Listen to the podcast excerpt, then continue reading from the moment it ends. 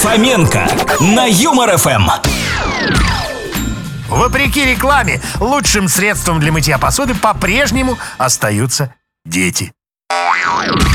Кто рано встает, тот потом сидит и тупит весь день.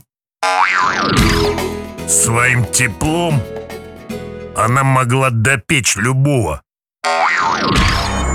Пожирая кого-то глазами, старайтесь не чавкать.